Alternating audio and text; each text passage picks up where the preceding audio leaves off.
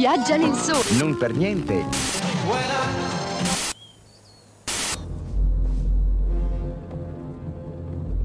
Ci vuole un pazzo per beccare un pazzo. Solo un pazzo potrebbe assegnarsi un omicidio non scoperto. Solo un folle potrebbe dichiarare una cosa del genere, ma questo rientra nel quadro un personaggio che più volte nel corso degli anni, di sua sponte e gratuitamente, si collocherà consapevolmente nei luoghi del mostro, nelle notti del mostro, e sempre o quasi in compagnia di persone attenzionate alla polizia. Poco importa, poco interessa. Dopo l'omicidio arabo torna in Italia, ma i disturbi psichici, forse a causa delle esperienze in guerra, forse di una sessualità continuamente repressa, aumentano. Il 30 gennaio 1961 tenta il suicidio e due anni dopo viene ricoverato per una forte crisi depressiva. Nell'intervallo di questi due anni vigilanti, ormai costretto a fingere ciò che non è, si era sposato con la moglie Elena. Sì, una donna, aveva fatto buon viso a cattivo gioco e si erano trasferiti a Vaiano, comune sopra Prato.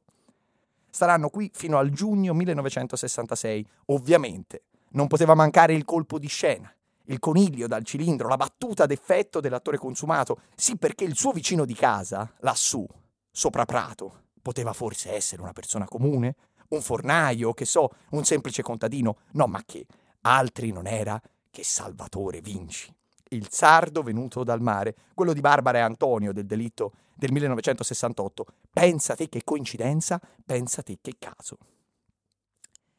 Si potrebbe sottolineare che il Vinci si trasferisce sì a Vaiano, ma nella fine del giugno 66, mentre Vigilanti già nella metà dello stesso giugno lascia Vaiano, ma sarebbe distruggere una mossa che porta ulteriore interesse su una persona che sembra non vederne l'ora, che sembra vivere per questo in una vita che è stata soltanto di ombre, una vita di fughe, una vita di repressioni.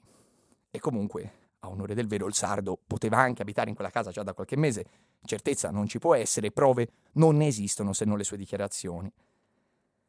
Ma certo ci sono le interviste del nostro vigilante che dice che lo conosceva di vista, che si intravedevano ogni giorno, essendo vicini di casa, ma di non parlarci granché perché di vista pareva un violento.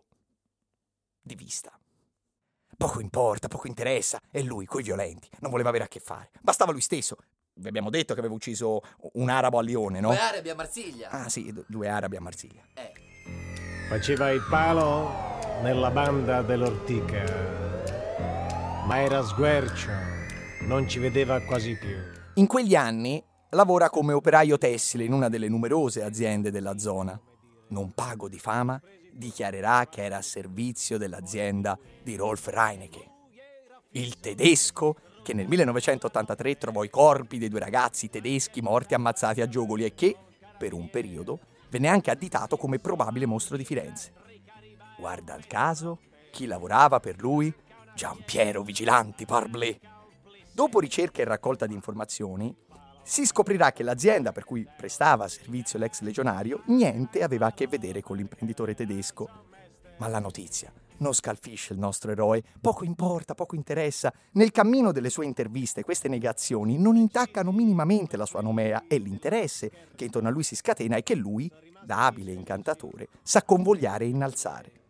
Dal comune di Vaiano, come detto, la coppia si trasferisce scendendo a Prato, zona il cantiere, un triangolo di abitazioni tra due rami della ferrovia e dove abiterà fino al 2019. Che scrutava nella notte la vista gotta, ma in compenso la sento niente. Perché vederci non vedeva un'autobotte?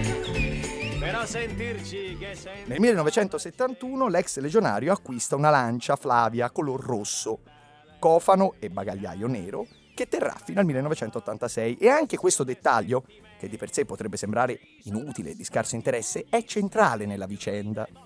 Infatti, la notte del 22 ottobre, una macchina simile verrà avvistata da una coppia sul ponte del Molino sfrecciare a tutta velocità dalle Bartoline di Travalle verso Firenze, esattamente la notte dell'omicidio di Stefano e Susanna. Esattamente da quella piazzola situata a soli 10 km dalla casa dell'ex legionario. Il rapporto dice che la macchina poteva essere un Alfa GT come una Lancia HF, sia modello Fulvia che Flavia, ma tanto basta per scatenare la narrazione senza che lui debba aggiungere nulla. Poco importa, poco interessa. Dopotutto lui ha detto che ce l'aveva e che la guidava soprattutto in quei luoghi. ma spetta ad altri dire che quell'auto vista sfrecciare a tutta velocità via da un luogo del delitto sia proprio la sua. Sulla scena del delitto poi venne anche ritrovata l'impronta di uno stivale numero 44, probabilmente di uno scarpone di tipo militare, fabbricato e in vendita in Francia e in uso proprio ai corpi militari, come quelli che avrebbe potuto indossare Giampiero, ma sai quanti stivali possono esserci? Lui forse li aveva, sì, ma chissà dove sono ora dopo tutto questo tempo, non spetta a lui trovarli. Dal 1972 con l'arrivo a Prato cambia lavoro viene assunto dall'Ofisa, agenzia di pompe funebri, con la quale lavorerà fino al 1979. Nel 1983 al Vigilanti viene rilasciata una licenza per porto d'armi. Insomma, passione per le armi, passato da legionario, trascorsi in clinica per disturbi psichici, piccoli reati contro la morale, l'automobile simile alla sua vista a travalle quella notte, gli scarponi militari francesi numero 44, ovvio che le attenzioni si rivolgono su di lui che sembra quasi non vederne l'ora. 16 settembre 1985.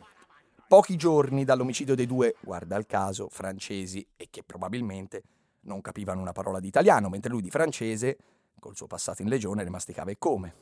Subisce una perquisizione e vengono ritrovati una pistola Ike Standard calibro 22, non una beretta, e ritali di giornale fra cui l'arresto del Mele e del Mucciarini nel gennaio 1984. A questo segue dopo poco un'altra perquisizione a casa della mamma a Vicchio, a pochi chilometri peraltro da Rabatta, omicidio 74, episodi 3 e 4, e a zero chilometri dalla Boschetta, omicidio Rontini e Stefanacci, episodi 13 e 14, di soli due anni prima.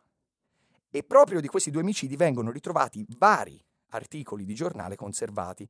Ci mancherebbe chi non conserva i ritali di giornale dei delitti del mostro di Firenze soprattutto di quello del 1974, che venne ricollegato ai delitti del mostro solo sette anni più tardi.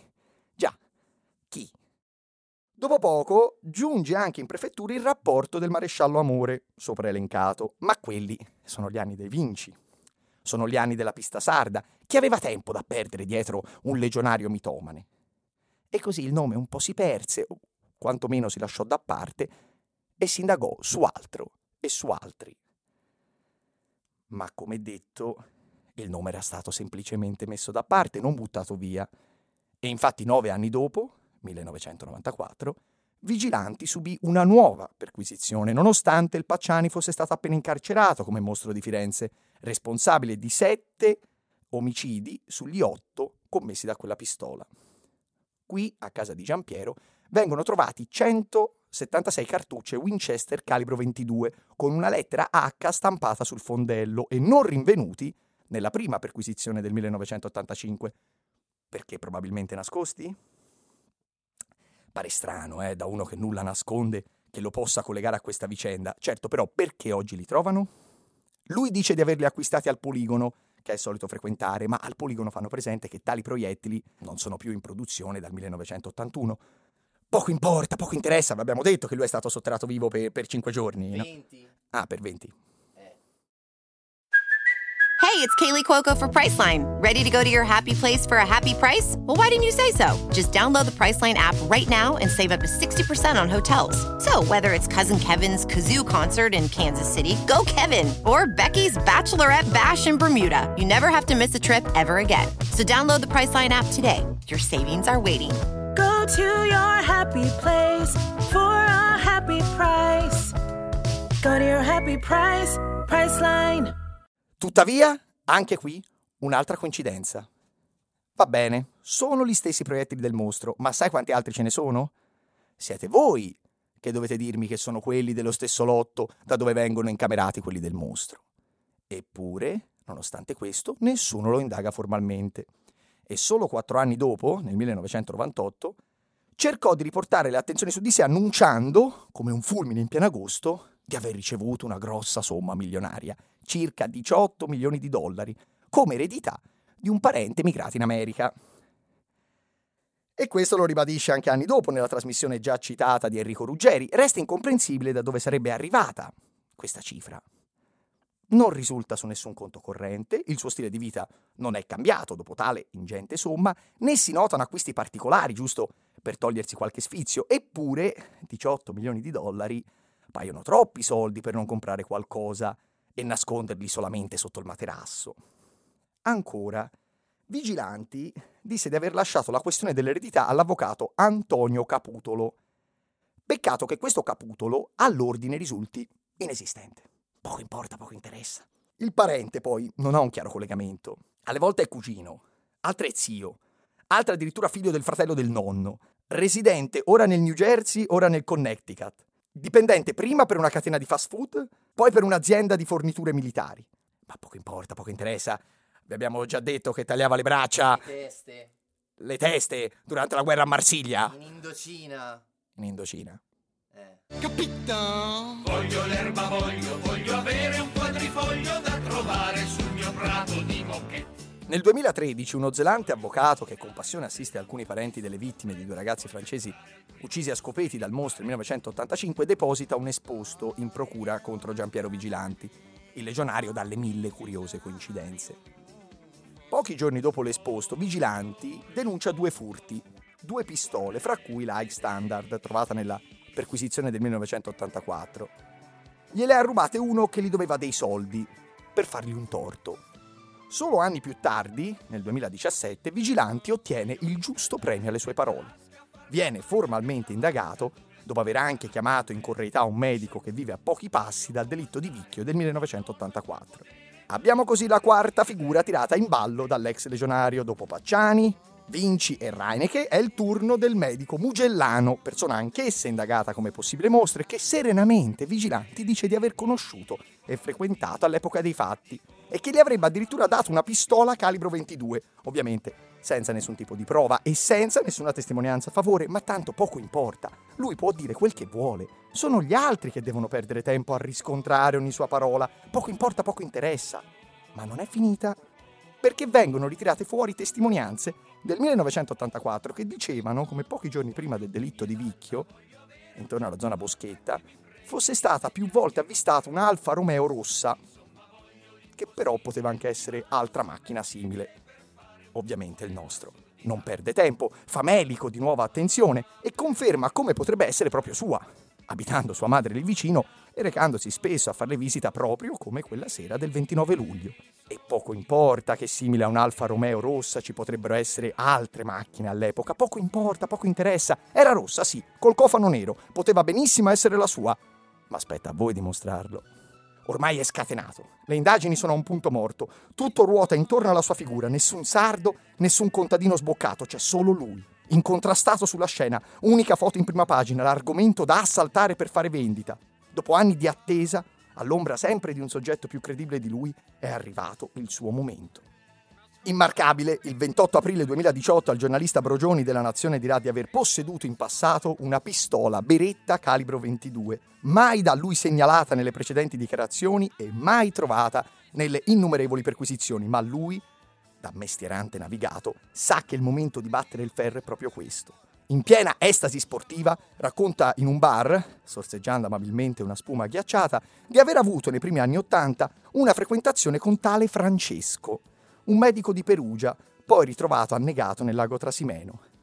Ti pareva. Mancava solo lui all'appello, il bellissimo medico di Perugia, con il quale dichiarava di essere a fare un giro in macchina per Travalle la notte del 22 ottobre 1981.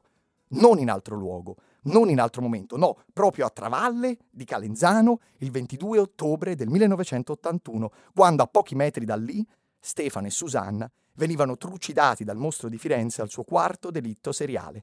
Pensa te, lui era lì, proprio a due passi. E poco importa che di riscontri non ce ne sia alcuno, era arrivato il suo momento. Poco importa, poco interessa. Vi abbiamo già detto che avevo ucciso 500 persone in guerra. 600. Ma non erano 700. 800. 800 persone. Eh. Spulciando fra i vecchi materiali a disposizione dei giornali, ritrovano anche una sua dichiarazione del 2015 dove affermava di aver conosciuto Francesco e Salvatore Vinci perché, oltre che vicino di casa quest'ultimo ricordiamo, pazienti del suo dottore, ovvero il cacamo. Tutti lì, tutti e tre, tutti insieme appassionatamente, e di averli visti più volte nell'ambulatorio pratese del medico.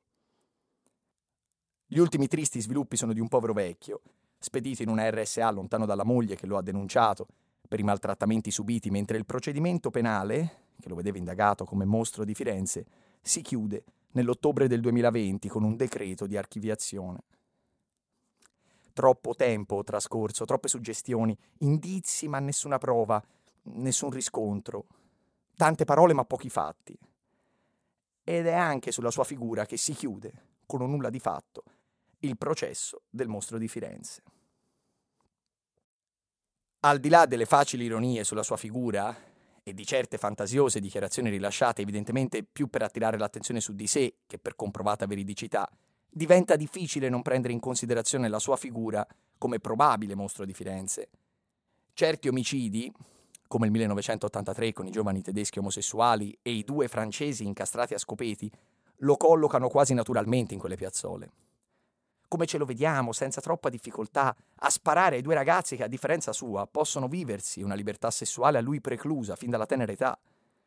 E l'altezza di 1,90 m rilevata dal foro nel finestrino rafforza questa tesi, come la rivista Golden Gay, che probabilmente, per un tipo dei suoi gusti, era facilmente nota e acquistata con regolarità.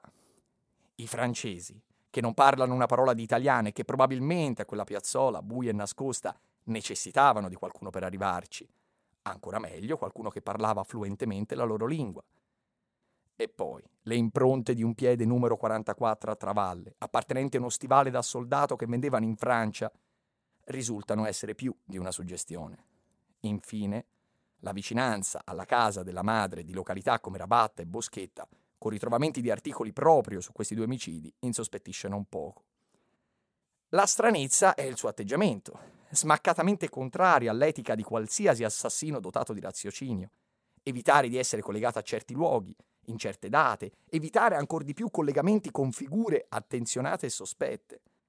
Ecco, Vigilanti di questo non sembra interessarsene, anzi fa esattamente tutto il contrario, ponendosi di sua sponte nei luoghi del delitto, a volte nelle sere stesse per portare fuori dei cani, giurando di conoscere tutti i probabili assassini anche quando la bugia è evidentemente manifesta e facilmente riscontrabile.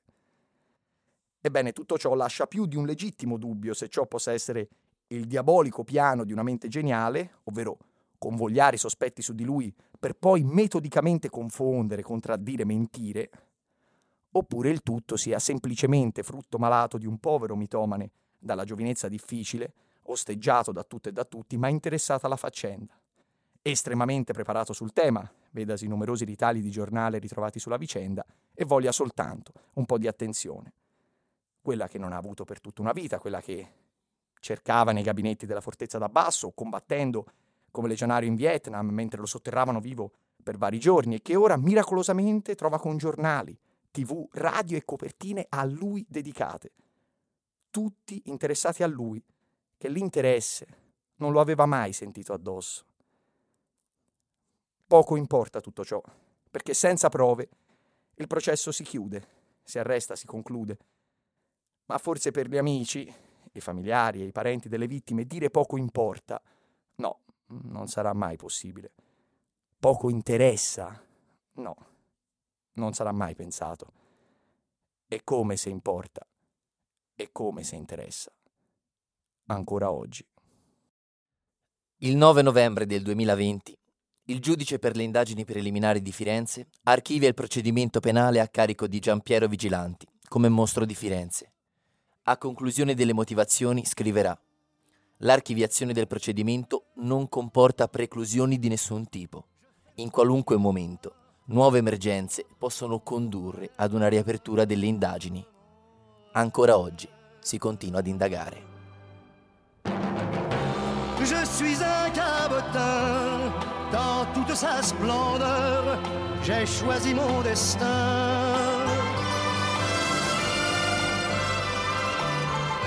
Donnez-moi dix répliques. Nessuno, il mostro di Firenze, è un podcast realizzato da Caso Zero Media. Testi Eugenio Nocciolini, Edoardo Orlandi. Voce Eugenio Nocciolini, Edoardo Orlandi. Sound design Andrea Casagni. Si ringrazia per la consulenza storica Francesco Cappelletti. Donnez-moi un théâtre, un rôle à ma hauteur, et j'aurai du génie, du génie.